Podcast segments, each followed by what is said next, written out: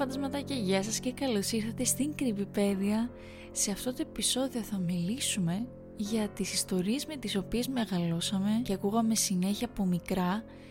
Αλλά αυτή τη φορά θα επικεντρωθούμε στις original ιστορίες πίσω από αυτά τα παραμύθια, πίσω από αυτές τις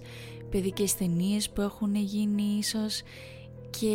δυστυχώς ή ευτυχώς αυτές οι ιστορίες είναι λίγο πιο ε, σκοτεινές, λίγο πιο διεστραμμένες, έχουν κάποιες θεματικές οι οποίες δεν είναι πολύ family friendly,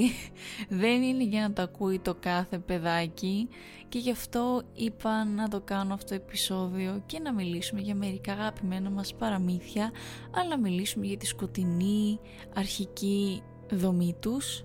Οπότε χωρίς να χάσουμε χρόνο ας ξεκινήσουμε με την πρώτη ιστορία και η πρώτη ιστορία θα είναι ο Πινόκιο. Όλοι πάνω κάτω ξέρουμε την ιστορία του Πινόκιο με την έννοια ότι ο Πινόκιο είναι ένα ξύλινο αγοράκι τον οποίο το κατασκεύασε ο Τζεπέτο και έκανε ο ίδιος ευχή να γίνει, να, να γίνει ζωντανός τέλος πάντων και η νεράιδα τον φέρνει στη ζωή και του είπε ότι τέλος πάντων άμα είναι καλό παιδί και κάνει σωστά πράγματα τότε θα γίνει και πραγματικό ζωντανό αγόρι και υπάρχει και το θέμα ότι άμα λέει ψέματα τότε η μύτη του θα μεγαλώνει. Γενικά είναι πολύ χαρακτηριστικό στις Disney ταινίες όπως και σε αυτή την ιστορία που θα πούμε που έχει καλό τέλος ε, well, στην, στην original ιστορία δεν πάνε έτσι τα πράγματα. Αρχικά να πούμε ότι ο Πινόκιο ήταν ό,τι πιο εκνευριστικό υπήρχε ποτέ. Ήταν, πώς να το εξηγήσω τώρα δεν θέλω να πω και πολλούς έντονους χαρακτηρισμούς, αλλά πραγματικά ήταν ένα πάρα πολύ ενοχλητικό παιδί, πολύ χούλιγκαν, δημιουργούσε μπελάδες από τότε που άρχισε κιόλας να τον φτιάχνει ο Τζεπέτο άρχισε να προκαλεί ας το πούμε μπελάδες ε, μπορούσε να μεγαλώσει τη μύτη του και το έκανε όχι επειδή έλεγε ψέματα αλλά το έκανε κοροϊδευτικά προς τον Τζεπέτο ε, όταν πρωτοαπέκτησε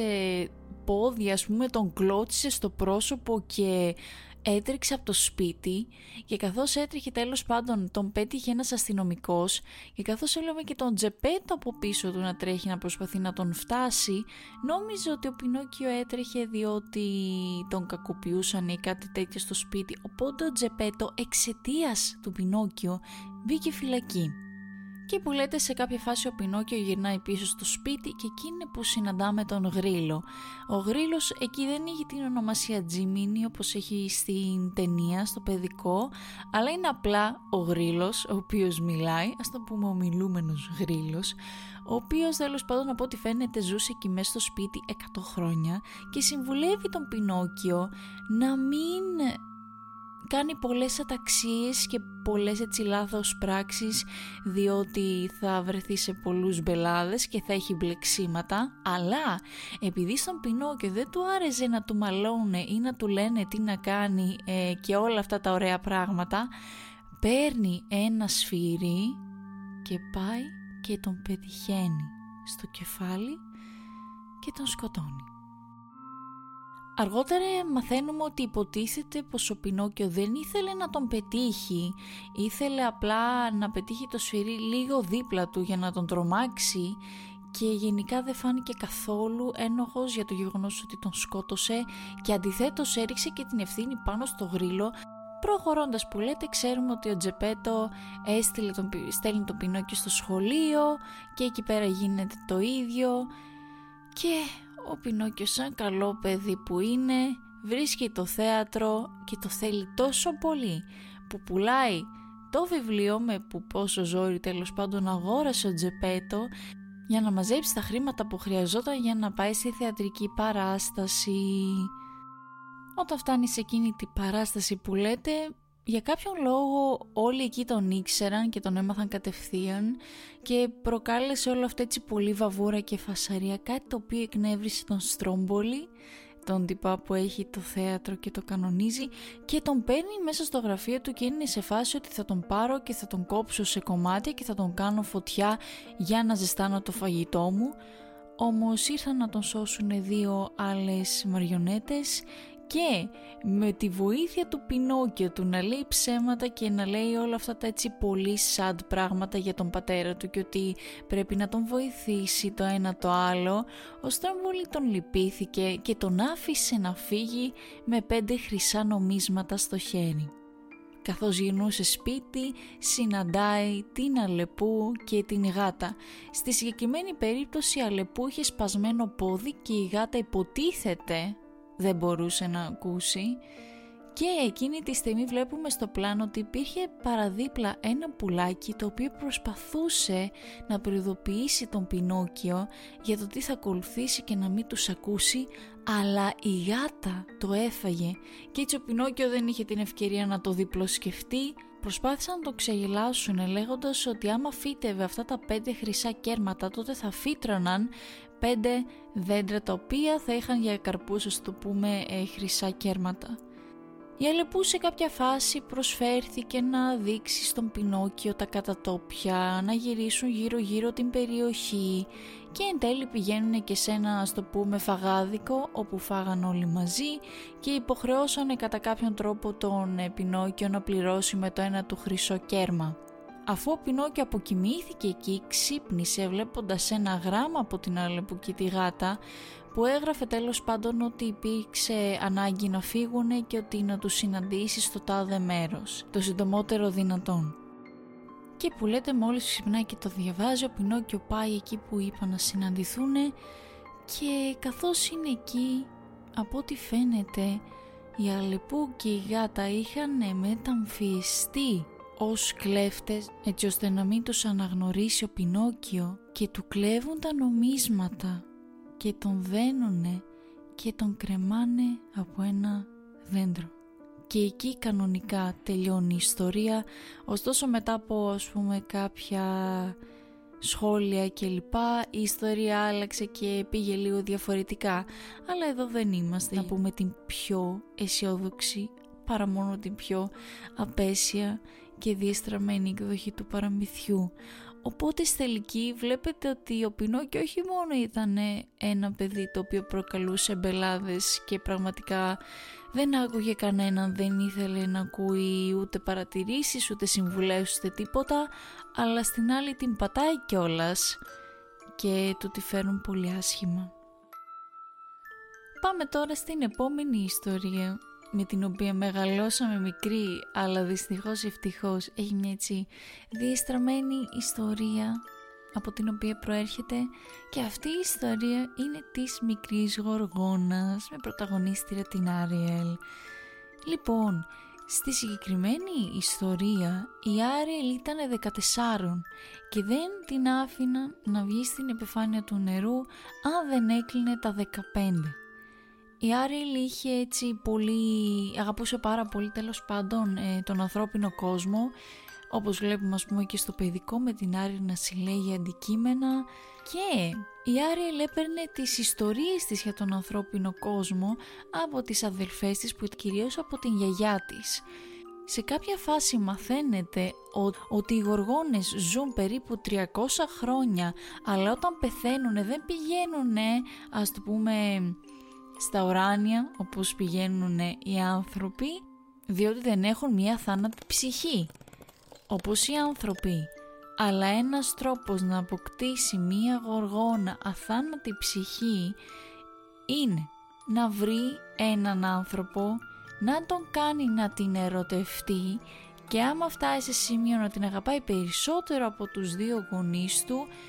τότε αυτή θα γίνει αθάνατη θα έχει αθάνατη ψυχή και ούτω καθεξής. Φτάνει η Άρελ να γίνεται 15 χρονών και από εδώ από εκεί ξέρετε τι συμβαίνει. Βλέπει το πλοίο, διασώζει τον ε, πρίγκιπα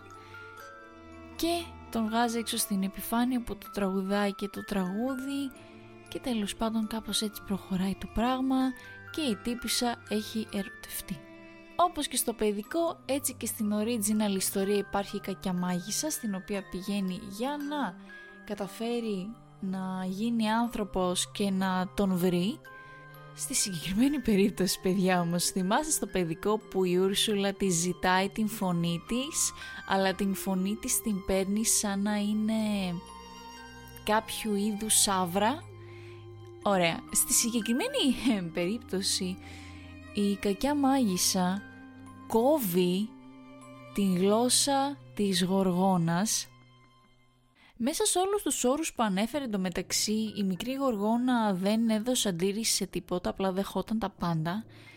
Και όταν την μεταμόρφωσε σε άνθρωπο την προειδοποίησε ότι η αίσθηση θα είναι σαν ένα μαχαίρι να την κόβει στη μέση και ότι κάθε βήμα που θα έπαιρνε θα ήταν σαν να περπατάει σε σπασμένο γυαλί. Γίνεται άνθρωπος, φτάνει στην επιφάνεια, την βρίσκει ο πρίγκιπας, την βρίσκει όμορφη, αλλά δεν μπορεί να μιλήσει και γι' αυτό ήταν λίγο πιο δύσκολο το να αρχίζει να έχει πιο έτσι ερωτικά συναισθήματα για αυτήν και οπότε προς το παρόν ήταν πιο πολύ πλατωνικά τύπου πως ένας γονέας αγαπάει το παιδί του και την φρόντιζε και ήταν συνέχεια μαζί της και την έπαιρνε συνέχεια μαζί του ας πούμε όταν πήγαιναν για υπασία, τοξοβολία και οποιαδήποτε άλλη δραστηριότητα και αυτή συνέχιζε να τον ερωτεύεται ακόμη περισσότερο. Ωστόσο, ξέχασα να το αναφέρω και είναι και το πιο σημαντικό. Άμα η Άριελ ή στη συγκεκριμένη περίπτωση η μικρή γοργόνα σε, με βάση τους κανόνες της μάγισσας δεν κατάφερνε να κάνει τον πρίγκιπα να την ερωτευτεί και να την παντρευτεί και εν τέλει αυτός βρει κάποια άλλη, τότε αυτή θα γίνει αφρός και έτσι θα πεθάνει. Και αργά ή γρήγορα ο πρίγκιπας αφού δεν μπορούσε να επικοινωνήσει και με τη μικρή γοργόνα και δεν βγάζανε άκρη και δεν μπορούσε να την δει διαφορετικά, βρήκε μία άλλη. Και όχι δεν ήταν η μάγισσα, απλά βρήκε μία άλλη γυναίκα ας πούμε, που ήθελε να παντρευτεί. Και εν τέλει πάμε τώρα στην ώρα που παντρεύονται, είναι, είναι απόγευμα και η μικρή γοργόνα αισθάνεται άθλια. Εν τω μεταξύ σε μια τελευταία προσπάθεια να τον εντυπωσιάσει η Άγελ προσπαθούσε να χορέψει όσο πιο έντονα γίνεται και να κάνει ας πούμε να φανεί ακόμα περισσότερο μπροστά στους υπόλοιπους και στις υπόλοιπες που χόρευαν. Και φανταστείτε τώρα αν το κάθε βήμα είναι σαν να πατάς σε σπασμένο γυαλί φανταστείτε πως είναι η αίσθηση του να χορεύεις έντονα από εδώ και από εκεί και να πιέζεις τόσο πολύ τα πόδια σου και τα πόδια σου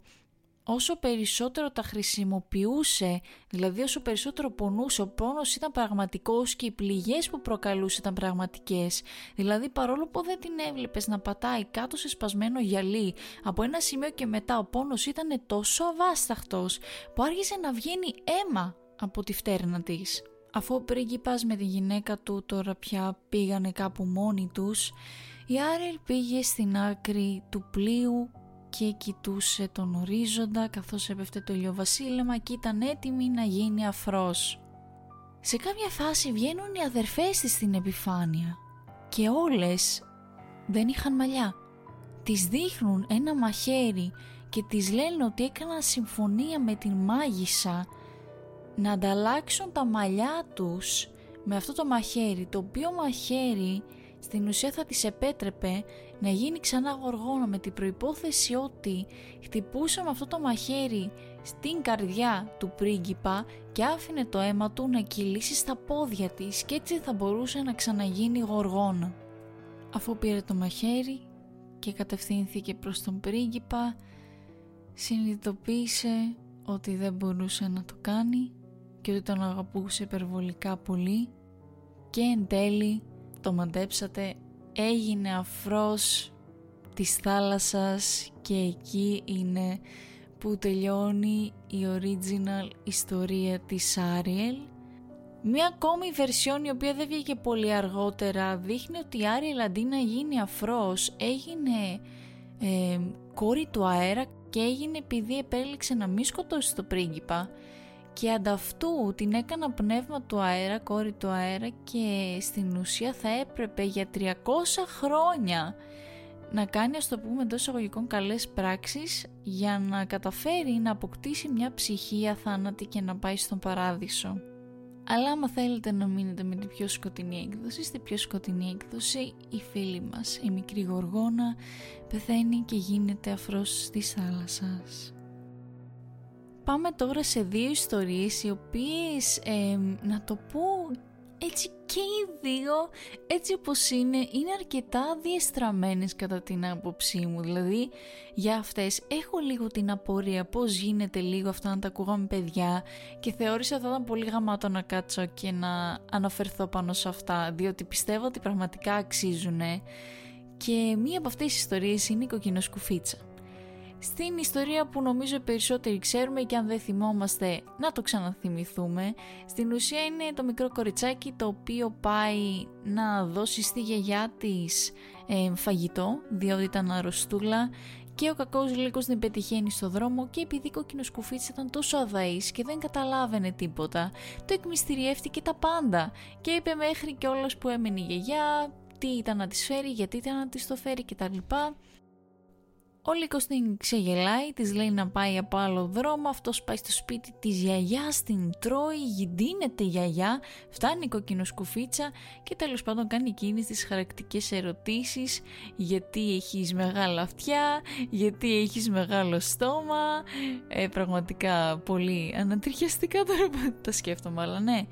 και εν τέλει πάει να φάει και την κοκκινοσκουφίτσα ή τρώει και την κοκκινοσκουφίτσα και έρχεται ο κυνηγό τέλος πάντων, ανοίγει το στομάχι του, βγαίνουν και οι δύο και η γιαγιά η κοκκινοσκουφίτσα και ζήσαμε εμείς καλά και αυτοί καλύτερα. Κάπως έτσι πάνω κάτω ξέρουμε την ιστορία, οπότε ήδη από μόνη της είναι αρκετά έτσι διεστραμμένη με την έννοια ότι τώρα μικρό παιδί να κάθεται να φαντάζεται ότι θα βγει έξω και θα το φάει κάποιος και θα είναι μέσα στο στομάχι του. Αλλά ε, υπάρχει μια έτσι παλιά ιστορία η οποία έχει να κάνει με την κοκκινοσκουφίτσα. Δεν θέλω να πω το όνομα γιατί νομίζω θα το προφέρω λάθος, αλλά αν δεν κάνω λάθος είναι Γάλλος. Και στη δική του έκδοση της ιστορίας ή μπορεί να τα μπερδεύω αλλά νομίζω ότι καθώς η κοκκινοσκουφίτσα πήγαινε προς τη γιαγιά της ο Λύκος την συναντάει και την πάει από ένα διαφορετικό μονοπάτι νομίζω ήταν με το να, την, ε, να της αποσπάσει την προσοχή τέλος πάντων με τα λουλούδια που είχε τριγύρω. Και η κοκκινοσκουφίτσα καθώς έβρισκε το ένα λουλούδι πάει και βρίσκει ένα πιο όμορφο και πάει και το παίρνει και μετά βρίσκει ένα άλλο πιο όμορφο και έτσι σιγά σιγά φεύγει από το μονοπάτι της. Αλλά εν τέλει όταν φτάνει στο σπίτι της γιαγιάς ο Λύκος εντωμεταξύ έχει προλάβει να την φάει και να κλείσει τις κουρτίνες έτσι ώστε να είναι σκοτεινά και κρύφτηκε μέσα κάτω από το κρεβάτι, κάτω από την κουβέρτα και που λέτε μπαίνει κοκκινοσκουφίτσα, κάνει εκείνες τις χαρακτηριστικές ερωτήσεις αλλά δυστυχώς αυτή τη φορά δεν υπάρχει καλό τέλος. Δεν υπάρχει κυνηγός που να τη σώζει, δεν δραπετεύει, δεν προλαβαίνει να κάνει τίποτα. Ο Λύκος απλώς την τρώει και κάπως έτσι βασικά εκεί τελειώνει η ιστορία. Και είναι πολύ έτσι ανατριχιαστικό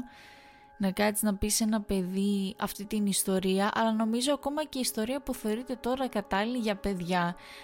πάλι πιστεύω ότι είναι έτσι λίγο προχωρημένη ίσως, αλλά αυτή είναι βέβαια η απόψή μου.